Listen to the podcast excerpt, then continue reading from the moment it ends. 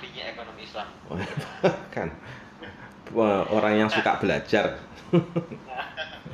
Ya, ini kali ini kita akan membahas mengenai ya ini trading online secara Oke. hukum Islam itu seperti apa. Nanti eh, untuk sahabat cerdas yang ingin menanyakan bisa langsung ya mengunjungi yakni YouTube di Suara Gresik. Kita sudah on air melalui FM di 100,4 FM, melalui Facebook, website, YouTube ya dan juga Instagram. Yang mau tanya-tanya langsung aja. Jadi eh, Ustadz eh, sempatkan eh, untuk di sore hari sore hari ini kita kan membahas mengenai yakni trading online Ustadz. Mungkin Oke. bisa dijelaskan dulu Ustadz mengenai yakni apa sih Ustadz mengenai problematika mengenai ya ini trading online itu seperti apa Ustadz? Mungkin bisa Oke. ya ini dikasih penjelasan ataupun ya pengertian kepada sahabat cerdas ini Ustadz. Monggo Ustadz, dipersilakan. Baik. Eh, Assalamualaikum warahmatullahi wabarakatuh. Waalaikumsalam warahmatullahi wabarakatuh. Bismillah, Alhamdulillah, Assalatu wassalamu ala sayyidina wa habibina Rasulillah Maulana Muhammad ibn Abdullah Wa ala alihi wa sahbihi wa mawalah amma ba'du Sebenarnya saya sudah menyertakan eh, slide Eh, Kalau misalkan slide-nya bisa ditampilkan juga bisa mas Ini Andai kata misalkan bisa ditampilkan Waduh, ini iya. Eh. Nggak bisa ini. eh, sebenarnya eh, ini jadi kita sekarang eh, membahas tentang masalah apa sih trading online terus mengapa juga eh, kita harus mempelajari apa mem- mengenal tentang eh, trading online ini mahwa trading online wama adraka ma trading online. Misalnya. eh, soalnya penting sekali disebabkan karena trading online ini termasuk yang saat detik-detik ini termasuk yang paling banyak disuarakan, paling banyak dipromosikan dalam berbagai eh, dalam berbagai event. Eh, dalam berbagai event termasuk dalamnya adalah eh, termasuk dalamnya adalah dipromosikan lewat berbagai iklan-iklan di dunia online. Dan rata-rata karena menjanjikan profit yang begitu besar yang profit itu sendiri sebenarnya hanya merupakan promo. Namanya media promo itu kan belum tentu sesuai dengan apa yang ada jadi orang yang promosi kan kalau orang promosi kan yang ditampakkan yang enak-enaknya tapi padahal sebenarnya itu dibalik itu semua itu perjuangannya berdarah-darah itu istilahnya jadi perjuangannya itu sebenarnya adalah berdarah-darah dan banyak liku-liku yang harus dikenali Nah, maka dari itu penting kiranya untuk kita sadari apa itu trading. Trading itu pada dasarnya adalah uh, berangkat dari kata trade. Trade itu maknanya adalah niaga atau perdagangan. Yang namanya niaga, Mas. Yang namanya niaga itu pasti di dalamnya itu ada proses yang namanya pula. Jadi proses yang namanya kemudian menjual kembali barang jadi saya membeli sesuatu di pasar, terus kemudian saya jual kembali, itu termasuk sebenarnya, sebenarnya adalah sudah sudah merupakan mekanisme dari trading. Nah, kalau di dunia fisik itu sebenarnya nggak ada masalah menurut. Jadi trading itu sebenarnya merupakan akad yang eh, merupakan akad yang eh, sebenarnya diberkahi oleh Allah. Jadi sebenarnya merupakan akad yang diberkahi oleh Allah. Bahkan merupakan yang dianjurkan oleh Nabi karena Nabi dulu itu juga pernah pernah menjadi seorang niagawan pernah menjual sesuatu yang dari Mekah terus kemudian dijual di negeri Syam pada waktu itu sebelum masa kenabian itu profesi ini pernah dijalankan oleh Rasulullah. Jadi merupakan profesi yang berkah. Akan tetapi profesi trading atau niagai seperti ini itu akan menjadi hilang keberkahannya kalau di dalamnya elemen-elemen yang menyusun trading itu e, melakukan yang namanya tindakan khianat. Nah, itu merupakan contoh tindakan khianat itu ya pelakunya itu tidak bekerja sesuai dengan jobnya masing-masing, sesuai dengan eh, profesinya masing-masing. Kalau misalkan pedagang maka pedagangnya menjadi curang. Kalau misalkan penju, eh, pembeli maka pembeli eh, apa jual belinya di- dilakukan secara curang itu itu yang menyebabkan kemudian profesi yang di trading itu menjadi yang tidak diberkahi termasuk dalam hal ini adalah ketika profesi trading kulaan terus nanti akan kita jual kembali semacam itu ketika berada di dunia online maka hal itu menjadi e, menjadi sesuatu yang tidak diberkahi dulu kan kita pernah bahas mas ya kalau akad online itu sebenarnya adalah akad goror jadi kalau iya. misalkan di situ kok horornya itu kok kemudian tidak bisa dihilangkan, maka akhirnya menjadi bagaimana? Ya akhirnya menjadi menjadi penuh dengan goror, penuh penuh dengan penipuan-penipuan. Di mana letak penipuannya nanti kita akan kupas eh, kita kupas lebih lanjut mas ya di belakang belakang. Jadi dasar utama trading yang penting untuk kita ketahui adalah tadi itu bahwasanya kita itu sebenarnya adalah seperti layaknya kulaan kulaan barang terus kemudian kita jual kembali di waktu yang lain. Dalam proses kulaan ini dalam proses kulaan ini pastilah yang namanya orang kulaan. Itu pasti dia itu memiliki barang yang sudah dikulaknya. Itu sudah pasti. Masnya kalau misalkan beli sesuatu di pasar untuk mau dijual kembali maka pada saat proses pembelian itu pada saat proses pembelian itu pasti barang itu kan sudah berat, sudah resmi menjadi milik kita. Karena res, sudah resmi menjadi milik kita, maka kemudian jadi maka kemudian kita bisa untuk menjualnya kembali di lain waktu kepada orang lain. Itu kalau kalau dalam dunia trading dalam dunia trading apa tradisional. Kita sudah beli barang yang asli di pasar, jadi terus kemudian kita jual lagi di rumah, itu sah-sah saja tidak ada masalah di situ. Tapi kan dalam dunia trading, barang yang kita beli itu belum sampai ke kita, tapi sudah dijual lagi. Nah, ini kalau jadi di, di dunia online itu termasuk yang terjadi begitu. Nah, benar mas. Nah, dalam hal ini, dalam hal ini kita harus mengenal dulu sebenarnya objek trading itu apa. Objek trading itu ada forex, ada saham, ada obligasi, ada efek-efek syariah dan lain sebagainya yang di dalamnya ditawarkan eh, ditawarkan dengan yang penawarannya itu dilakukan dengan menggunakan aplikasi secara khusus. Misalkan ada yang menggunakan binomo dan lain sebagainya. Nah, yang bermasalah itu ya di aplikasinya itu apakah aplikasinya itu sudah menjalankan sesuai dengan fungsinya ataukah belum. Kalau ternyata aplikasi itu menjalankan sesuai dengan fungsinya, fungsinya aplikasi itu misalkan hanya sebagai instrumen, bukan sebagai lawannya akid atau lawannya pihak yang melakukan perdagangan jual beli, maka maka dalam hal ini tidak ada yang dinamakan unsur Eh, penipuan atau unsur maisir. Kalau itu aplikasinya berlaku sebagai instrumen saja. Artinya ya, pihak yang berakad itu adalah antara si eh, apa? Antara si uh, trader bersama dengan brokernya langsung broker yang merupakan orang yang secara resmi terdaftar di bursa. Jadi orang yang secara resmi terdat, uh, ada di bursa bursa bursa fisik jadi uh, di Indonesia kan ada dua bursa mas. Ada bursa di Surabaya ada bursa yang ada di Jakarta bursa efek Jakarta. Nah orang yang ada di bursa itu yang bergerak atau orang yang terdaftar di bursa tersebut dan uh, terdaftar sebagai pihak pedagang efek atau uh, perantara pedagang efek maksudnya ya makelar kalau gambarnya seperti itu mas.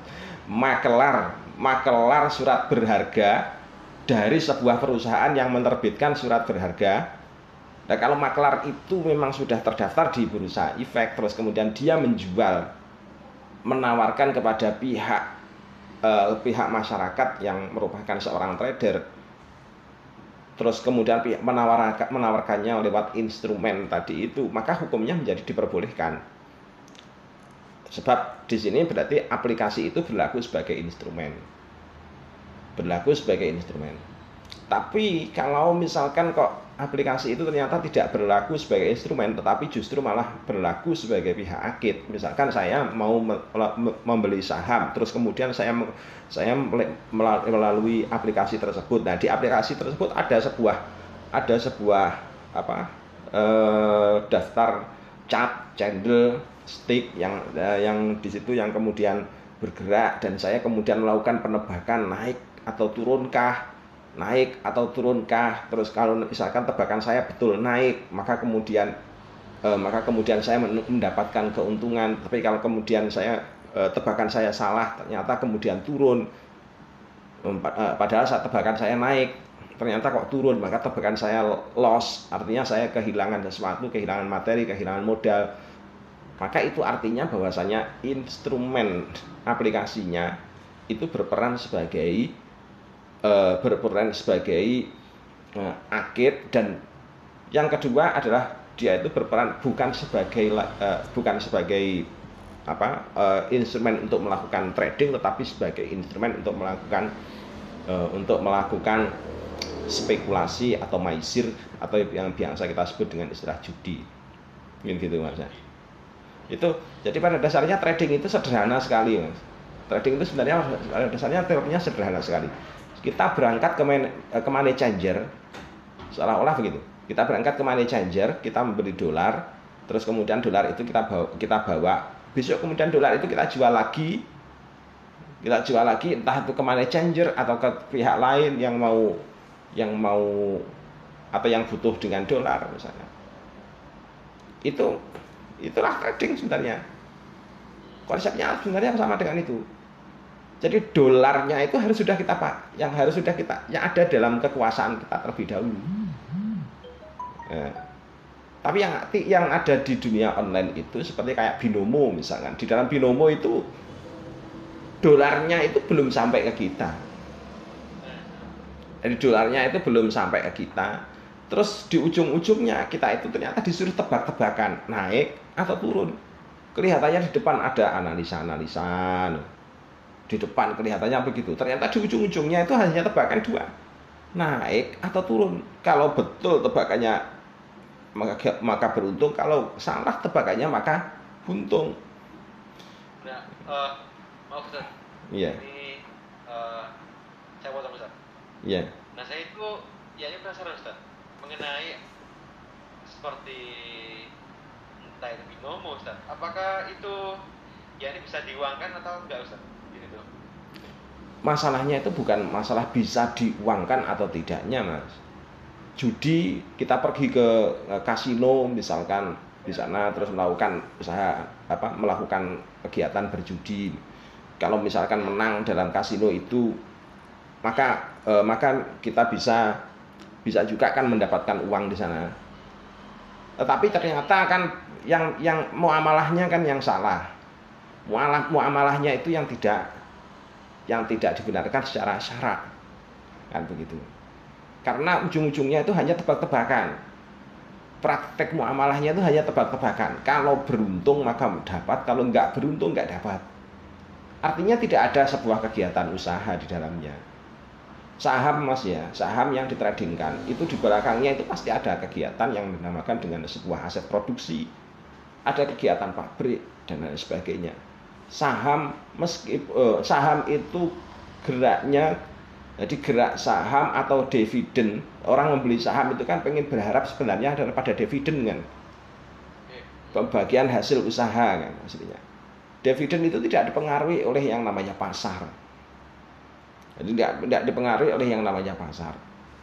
Dan namanya kita tanam usaha eh, kita membeli saham terus kemudian saham itu kita tahan selama beberapa waktu pada akhir tahun kemudian meskipun saham nilai saham itu jatuh kita mendapatkan yang dinamakan dengan dividen. Artinya ada masa penahanan, penahanan dari surat yang kita beli tadi itu. Itulah yang dinamakan dengan istilah investasi. Tapi kalau dalam trading itu tidak. Saya beli sekarang, terus kemudian setelah beberapa waktu, tebak-tebakan saya nanti akan naikkah atau turunkah? Kalau misalkan naik itu berarti tebakan apa? Nanti saya beruntung. Kalau misalkan turun ternyata tebakan saya salah. Akhirnya kemudian modal saya hilang. Jadi dalam dalam trading yang model yang semacam ini itu jelas bahwasanya itu uh, adalah maisir untung-untungan jadi ada mekanisme mekanisme untung-untungan bukan bukan sekarang saya beli saya tahan saya tahan selama beberapa waktu misalkan. Terus kemudian saya jual lagi. Atau kemudian pagi saya beli barang itu saya apa apa yang saya beli atau efek yang saya beli forex yang saya beli falas yang saya beli karena saya tahan saya masukkan dalam saldo deposit saya misalkan. Sore kemudian saya menjualnya lagi. Selisih antara saya membeli dengan saya, saya menjual tadi itu kalau misalkan selisihnya itu ternyata lebih tinggi dibanding dengan harga beli saya maka saya untung kalau misalkan selisihnya itu ternyata kok lebih rendah daripada harga beli saya, maka saya maka saya rugi. Itulah yang namanya trading yang asli. Nah, tapi kalau yang namanya trading kok terus kemudian hanya bergerak pada apa mengikuti sebuah gerakan hanya gerakan cat yang di situ gerakan catnya itu terus kemudian uh, ujung-ujungnya itu hanya untuk bermain tebak-tebakan naik atau turun, maka itu yang namanya maisir. Hmm. Maka itu yang namanya mesin. Nah binomo itu juga begitu sama. Jadi pada dasarnya terletak pada unsur maisirnya yang menyebabkan yang menyebabkan uh, dia itu haram bukan pada bisa diuangkan atau tidaknya. Jadi itu mas ya. Nah, dan ini sudah banyak banyak sekali terjadi. Uh, apalagi uh, apalagi eh, apa untuk beberapa beberapa jenis trading yang ada termasuk di antaranya adalah binary option yang termasuk salah satunya pelakunya adalah binomo dan binomo itu sudah termasuk banyak ya sudah banyak kasus kerugian yang terjadi bahkan kabar terakhir itu sampai eh, 3,8 miliar itu kabar yang terbaru itu mas. Itu kabar yang terbaru. Dan Binomo sendiri itu juga belum terdaftar di OJK, belum terdaftar di Bapepti. Eh, sebab yang namanya eh, bursa berjangka, ya, bursa berjangka, bursa berjangka itu ada yang dinamakan dengan istilah eh, ada ada pelindungnya, ada badan hukum yang melindungi, yang namanya Bapepti. Jadi badan uh, Badan Pengawas Perdagangan Bursa Berjangka Komoditi. Itu itu ada peng, ada pengawasnya sendiri. Dan pihak yang melakukan perdagangan di bursa berjangka itu juga harus terdaftar di Bapepti.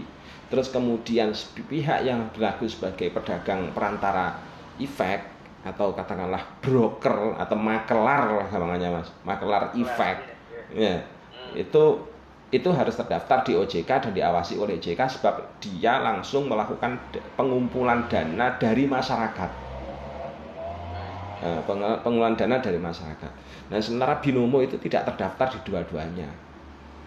Jadi dia tidak bisa berlaku sebagai pedagang perantara efek yang legal jika tidak bisa berlaku sebagai eh, apa pedagang di bursa berjangka, anggota bursa berjangka komoditi eh, di bawah Eh, di bawah kepengawasan Bapepti. Oleh karenanya, apa yang dilakukan di Binomo itu sangat rawan sekali. Apalagi terus kemudian praktek prakteknya adalah menggunakan sistem binary option. Jadi olimpik eh, beberapa beberapa apa beberapa mekanisme atau beberapa bursa berjangka komoditi aplikasi katakanlah aplikasi eh, yang akhir-akhir ini sering di pasarkan di berbagai media itu sendiri sebenarnya juga sangat bermasalah. Seperti kayak misalkan Olim Olim Trade auto trade eh, apa auto trading robot auto trading dan lain sebagainya. Itu sangat bermasalah sekali sangat bermasalah sekali. Karena rata-rata mereka menggunakan menggunakan mekanisme option. Option sendiri kan sebenarnya maknanya ada dua.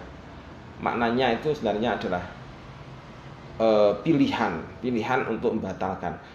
Kita kalau misalkan dalam dalam apa dalam dunia fikih option itu sering kali dimaknai sebagai khiyar. Tetapi uh, uh, tapi makna pra, dalam prakteknya option dengan khiyar ini berbeda. Kalau khiyar di dalam fikih itu ada kemungkinan Jadi ada kemungkinan untuk membatalkan atau melanjutkan akad. Jadi pengertiannya semacam itu kalau dalam fikih. Jadi saya membeli baju, terus kemudian dalam khian saya saya lagi mikir-mikir baju ini saya beli apa tidak. Ya, dah nggak usah beli dah. Dah, ya jadi saya beli dah.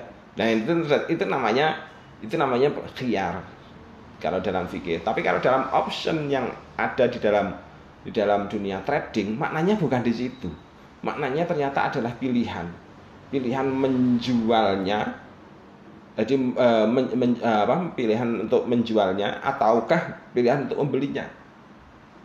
Menjualnya misalkan pilihan menjual itu dalam arti mis, nanti ada ada cabangnya yaitu e, harganya naik ataukah harganya turun. Gampangannya seperti itu jadi karena pilihan tadi itu eh, ternyata berbeda sekali dengan istilah khiar yang ada dalam syarak, maka option yang dipakai atau sistem eh, eh, sistem option yang yang dipakai oleh eh, beberapa aplikasi itu termasuk yang bermasalah dari sisi fikihnya, maksudnya. Ini untuk ini.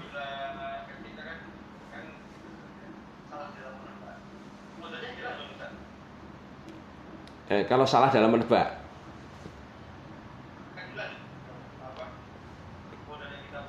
hilang hilang mas. Jadi modal kita itu bisa hilang 100% jadi modal kita itu bisa hilang 100% dalamnya berbeda dengan yang kalau misalkan kita untung dalam menebak misalnya. Eh, kita untung dalam menebak. Ketika untung dalam menebak pun juga uang yang kita terima itu tidak 100% tidak 100% sebagaimana sejumlah modal kita tetapi hanya mungkin 90 90 persenan atau bahkan bisa jadi uh, sampai 80 persen. Hanya 80 persen saja. Jadi kalau misalkan betul itu betul tebakan kita itu kita hanya mendapatkan uh, tambahan mod, tambahan dari hasil modal itu sekitar 80 persen. Tapi kalau uh, apa kalau di kalau misalkan kalah modal kita loss semuanya. Ya. jadi itu yang eh, termasuk yang bermasalah dalam fikih. Bermasalahnya ya disebabkan karena cara mendapatkannya itu termasuk karena ada unsur judinya ada unsur maisirnya itu tadi. Eh, itu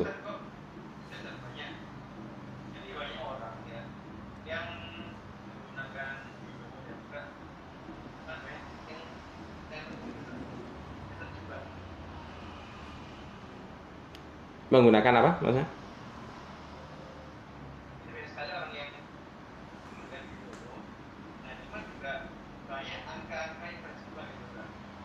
Iya, iya memang memang banyak banyak sekali banyak sekali korban yang terjebak di dalamnya di dalam binomo ini. Termasuk karena ya mungkin karena faktor promosinya itu yang sedang dibesar-besarkan.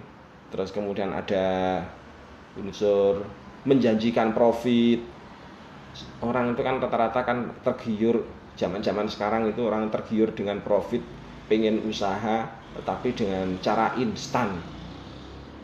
Dengan cara yang serba instan jadi mereka tidak mau usaha eh, tidak mau usaha bagaimana supaya mendapatkan penghasilan yang eh, yang benar dengan jalan kerja yang benar berinvestasi pun dengan berinvestasi dengan jalan yang benar mereka itu pengennya mendapatkan keuntungan yang serba instan dan serba cepat.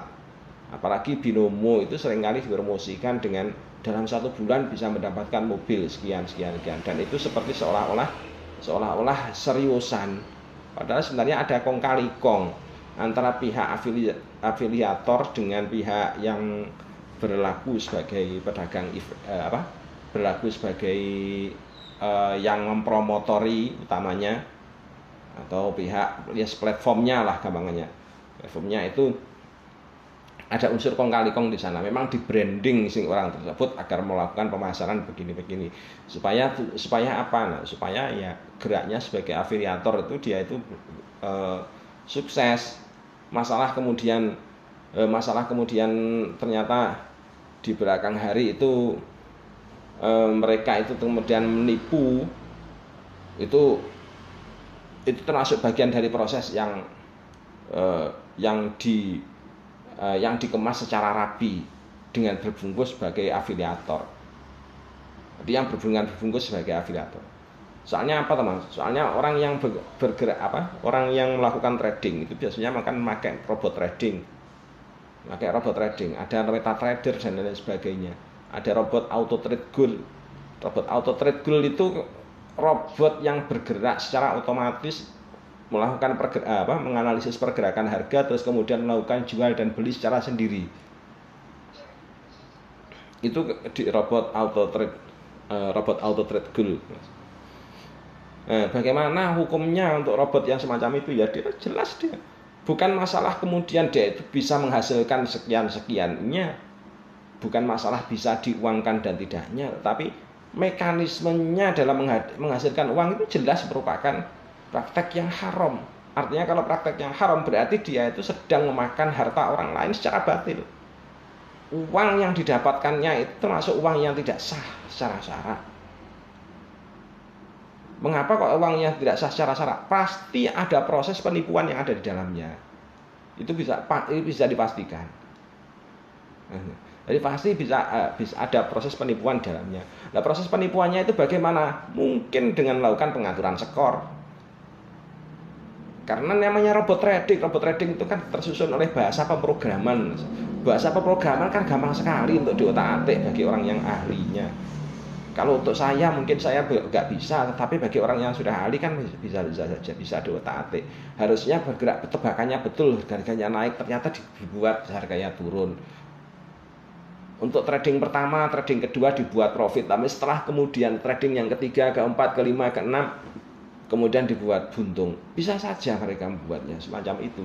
Dari 50 trading, dari 50 trader yang melakukan trading, eh, dari apa hmm, satu di antaranya bisa dibuat sangat beruntung sekali.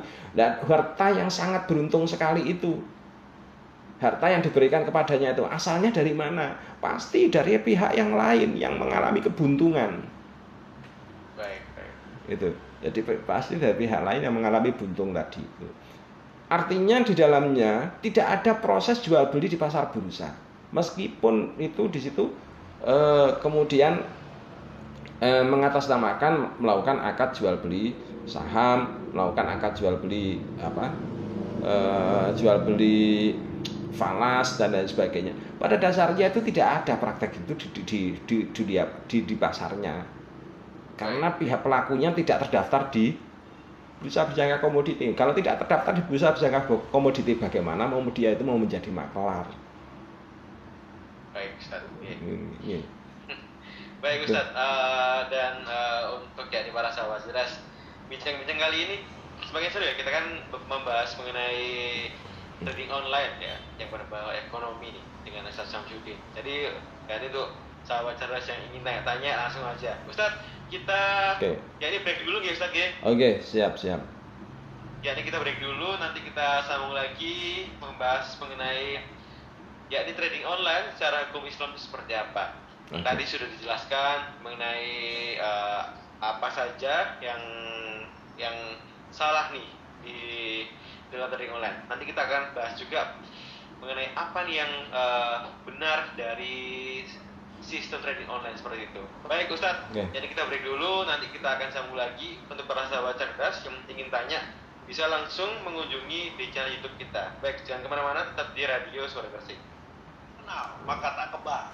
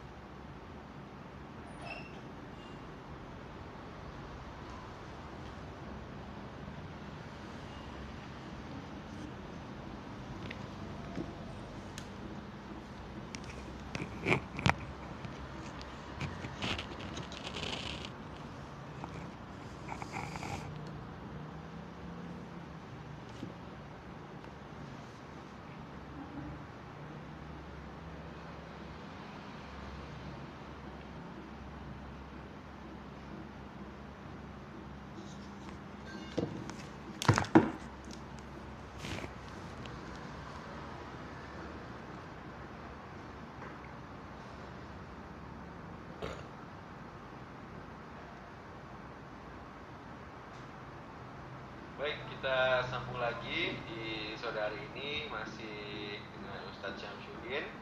Masih membahas mengenai yakni trading online secara hukum Islam seperti apa. Hmm. Jadi sahabat cerdas, sekali lagi yang ingin menanyakan mengenai eh, uh, trading online itu seperti apa sih kalau di hukum Islam?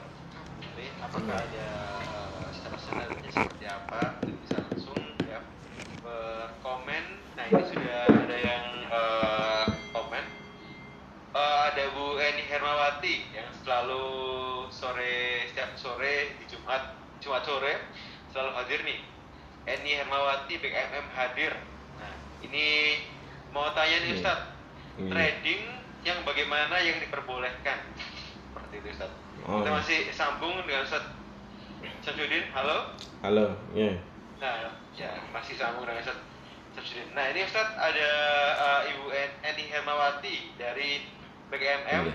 uh, hadir nih. Ini selalu menyapa radio Surga Gresik di setiap hari Jumat sore ini Ustadz. Oh, ini iya. tanya Ustadz, Ustadz trading yang bagaimana yang diperbolehkan? Nah mungkin bisa iya. Dijelaskan Ustadz. Monggo Ustadz dipersilakan. Baik. Jadi uh, trading bagaimana yang diperbolehkan dalam syariat itu sudah pasti adalah apabila trading tersebut di, uh, di, uh, di dalamnya itu tidak mengandung unsur-unsur yang dilarang oleh syarak. Ya, contoh misalkan trading yang mengandung unsur-unsur yang dilarang oleh syarak itu contohnya misalkan apa ya di dalamnya ada riba, ada maisir, ada goror, ada goben, maisir itu judi goror itu spekulasi gober itu kecurangan. Wish itu juga termasuk bagian dari kecurangan menyembunyikan aib dan lain sebagainya. Di dunia trading online kita rata-rata itu biasanya adalah e, dilakukan dengan jalan e, ada biaya-biaya yang lain yang sifatnya tersembunyi jadi sifatnya tersembunyi dan tidak transparan. Terus kemudian di, e, di dalamnya itu juga terdapat unsur e, unsur spekulasi.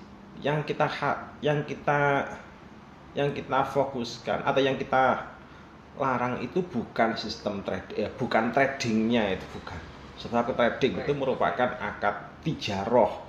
Tapi yang kita yang kita haramkan itu karena di dalamnya itu terdapat berbagai eh, hal-hal uh, yang menyimpang dari aturan syarak. Aturan yang dibolehkan oleh syarak. Seperti yang sudah yang, yang sudah coba sudah kita sebutkan tadi. Dan yang akhir-akhir ini yang marak di desa-desa maksudnya ya utamanya di desa, desa termasuk di daerah Gresik ini. Banyak sekali. Di Pulau Bawean sendiri mas. Kebetulan saya kan ada tinggal di Pulau Bawean.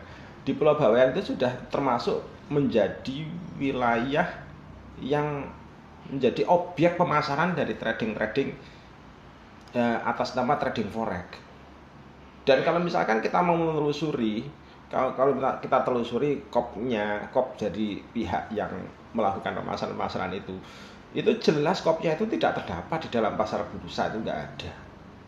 Artinya kalau tidak ada dalam pasar bursa berarti pihak yang melakukan pemasaran tersebut itu tidak sedang melakukan trading tidak sedang melakukan kegiatan. Sebab yang namanya trading itu menisayakan ada pihak yang ada di pasar bursa fisik secara langsung.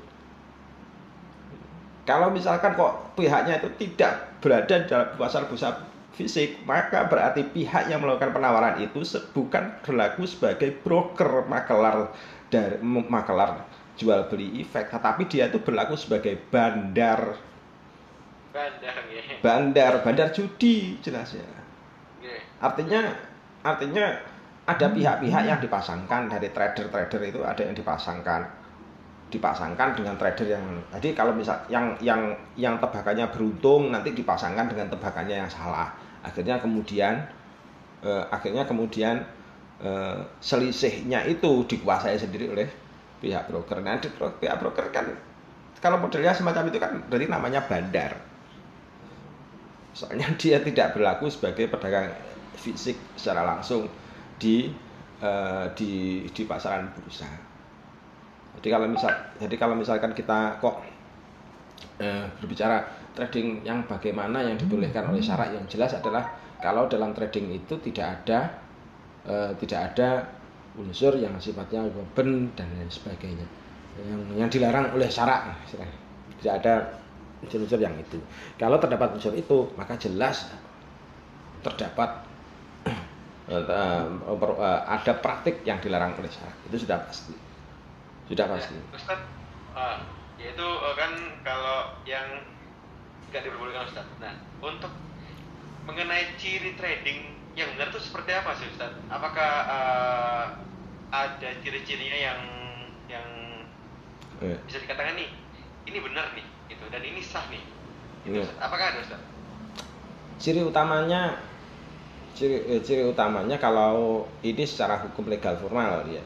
Secara hukum legal formal ciri utamanya itu pihak eh, pihak pedagang efek itu pasti eh, pasti terdaftar di OJK Baik. pasti terdaftar di OJK itu itu kalau berbicara masalah legal formal. Tapi kalau berbicara masalah eh, masalah benar atau tidaknya secara syarak prakteknya. Ya, jadi benar atau tidaknya secara syarak eh, prakteknya. Selain satu tadi terdaftar di, eh, di secara legal formal berada di bawah pengawasan OJK maka ditambah dengan satu lagi. Bahwasanya setiap kali praktek jual eh, praktek men, menjual atau membeli ya, namanya orang pertama kali ketika masuk dia itu kan melakukan pembelian efek nah pada saat pembelian efek itu efek itu sudah harus ada dalam kuasanya. Jadi dalam kuasanya. Ketika ada dalam kuasanya itu nggak ada. Nggak ada istilahnya biaya-biaya lain. Jadi sudah masuk dalam kuasanya. Pada saat nanti mau dijual kapan lagi? Mau dijual nanti atau dijual uh, besok atau dijual kapan? Tidak ada ikatan. Dan itu ada di, di syariah online trading system atau SOTS yang sekarang sudah mulai diluncing eh, yang sekarang itu sudah mulai diluncingkan mas itu di bawah kepengawasan atau di bawah eh, apa di bawah Eh, pengawasan dan dan dedikasi dari masyarakat uh, komunitas uh, komunitas ekonomi syariah. Baik. Itu. Berarti Ustaz, uh, seperti aplikasi-aplikasi yang uh, marak sekarang ya, yeah. seperti tadi Nomo. Nah, itu uh, bisa dikatakan bodong dong Ustaz? Uh, kalau untuk bodong, cirinya bodong itu begini mas Cirinya bodong itu kalau efek yang diperdagangkan itu sebenarnya tidak ada. Dan memang kalau kalau misalkan sebuah kalau misalkan binomo itu karena binomo itu tidak terdaftar di Bapepti, pasti itu efek yang didaftarkan itu atau yang diperjualbelikan itu pasti fiktif Bagaimana dia mau menjual saham milik orang lain sementara dia nggak nggak berada di jalur, di jalur sistemnya? Logikanya kan begitu. Um, saya itu tidak bergerak dijual, eh, saya itu tidak sama dengan saya itu tidak eh, bergerak dijual beli, eh, dijual beli perabot rumah tangga. Tiba-tiba kok saya menjual perabot rumah tangga, berarti kan perlu perlu dipertanyakan jadi perlu dipertanyakan, dia itu mendapat perabot itu dari mana untuk dijual kembali ke saya, eh, dijual kembali ke orang lain kan sama dengan itu.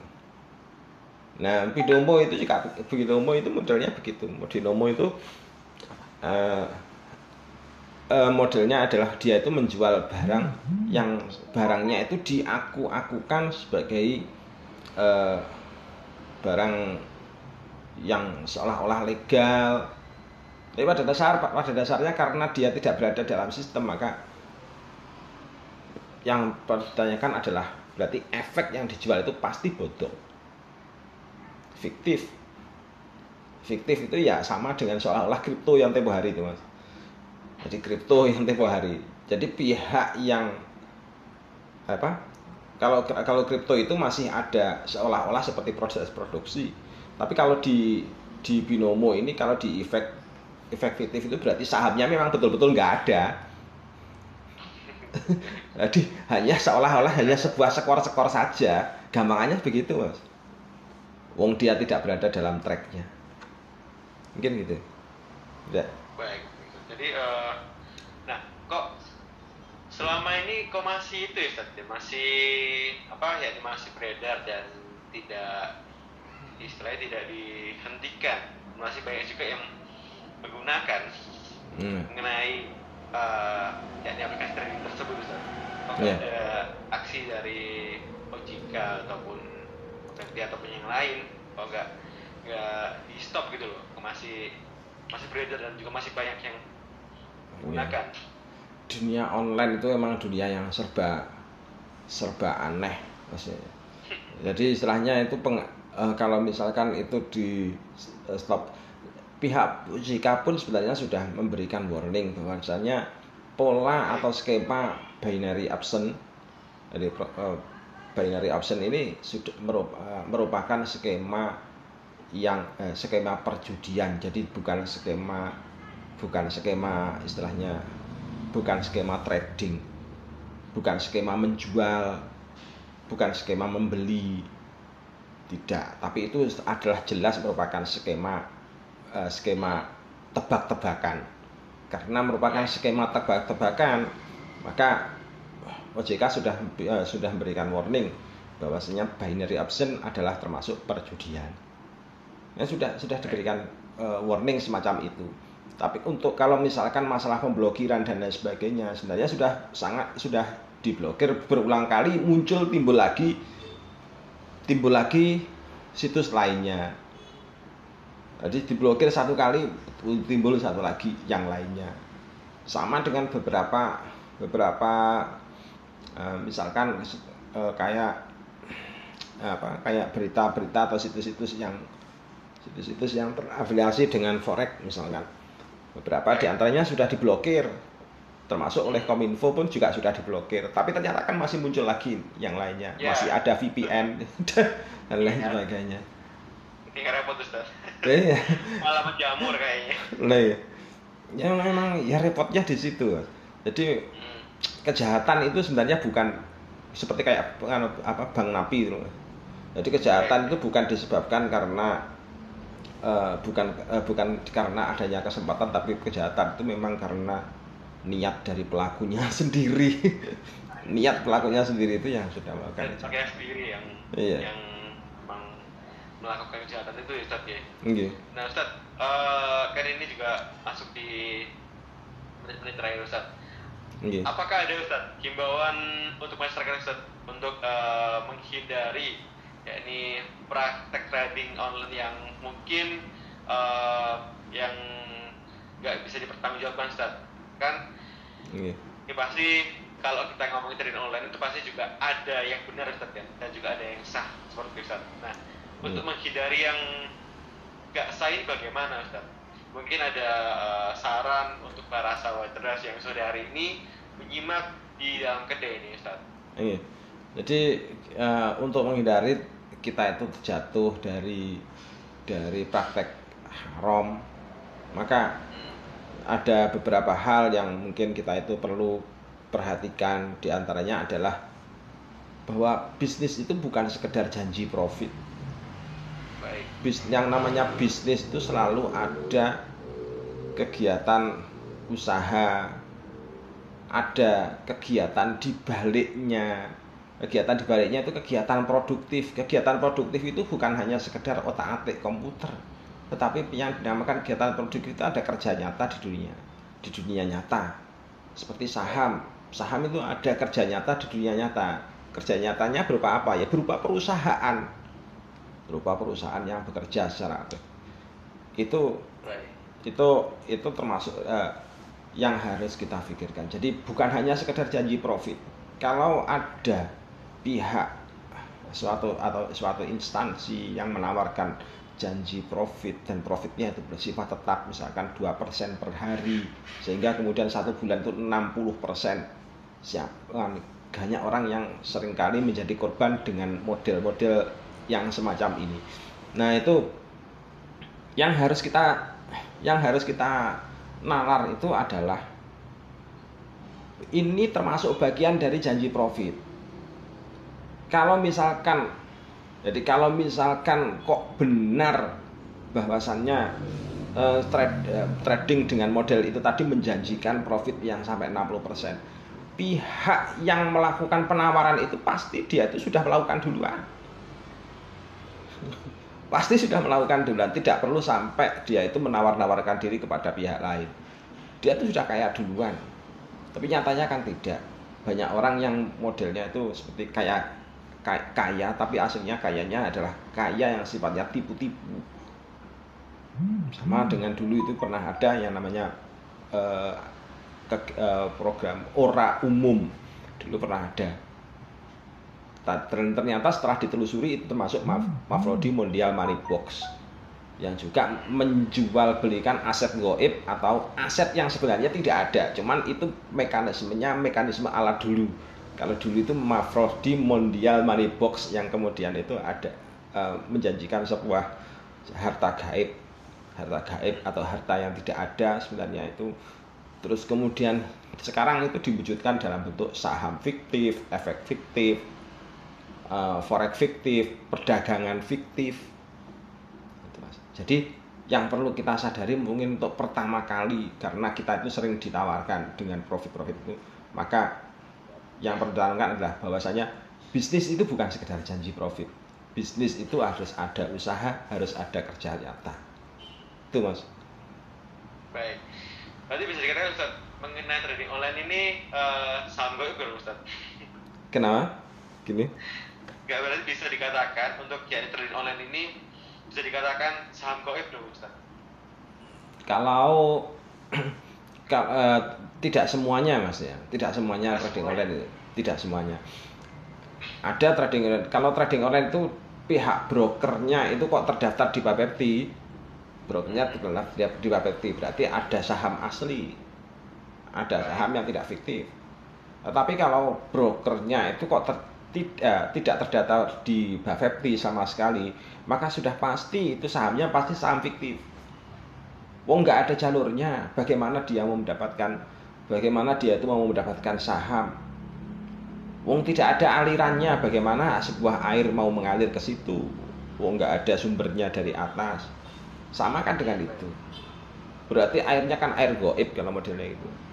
Ibaratnya air tadi adalah saham ya, sahamnya kan sama dengan saham goib. saham fiktif. Baik, Ustadz, kita sudah uh, 60 menit Ustadz di sore iya. hari ini membahas mengenai trading online secara komisional seperti apa dan juga tadi sudah ada yang tanya ke Ibu Eni Hermawati dari okay. BKMM ya menanyakan mengenai seperti apa ya yang dibolehkan terkait trading gitu sahabat. Nah ini uh, sahabat cerdas yang bisa saya simpulkan ini maka harus ya ini maka harus teliti ya Ustaz ya untuk yeah. memilih trading online nih. Nah uh, kalau bisa ya dipilih yang sah dan terdaftar di dalam OJK dan juga Bapepti sahabat cerdas. Mm. Misal kalau uh, ya terdaftar mungkin bisa dihindari ya agar tidak terjadi uh, yakni penipuan atau praktek judi yang uh, tidak boleh dalam hukum Islam seperti itu Ustaz ya? Iya termasuk begini. Baik baik. Uh, Ustaz, saya ucapkan terima kasih di iya, sore hari ini kita 60 menit sudah membahas mengenai uh, trading online secara hukum Islam dan saya juga ucapkan terima kasih kepada semua sahabat cerdas yang sudah menyimak dan juga menyapa di YouTube dan juga di media lainnya dan uh, selalu saksikan kedai di selalu setiap hari Jumat ya pukul 16.00 sampai pukul 17.00. Baik Ustadz Muhammad Samsudin, okay. saya pamit dan juga sampai jumpa di ya, di kesempatan berikutnya. Saya Ruza dan tim yang bertugas sore hari ini pamit undur diri. Wassalamualaikum warahmatullahi wabarakatuh. Waalaikumsalam warahmatullahi wabarakatuh. Sampai jumpa. Sama-sama. Lain Ustaz. Assalamualaikum. Waalaikumsalam.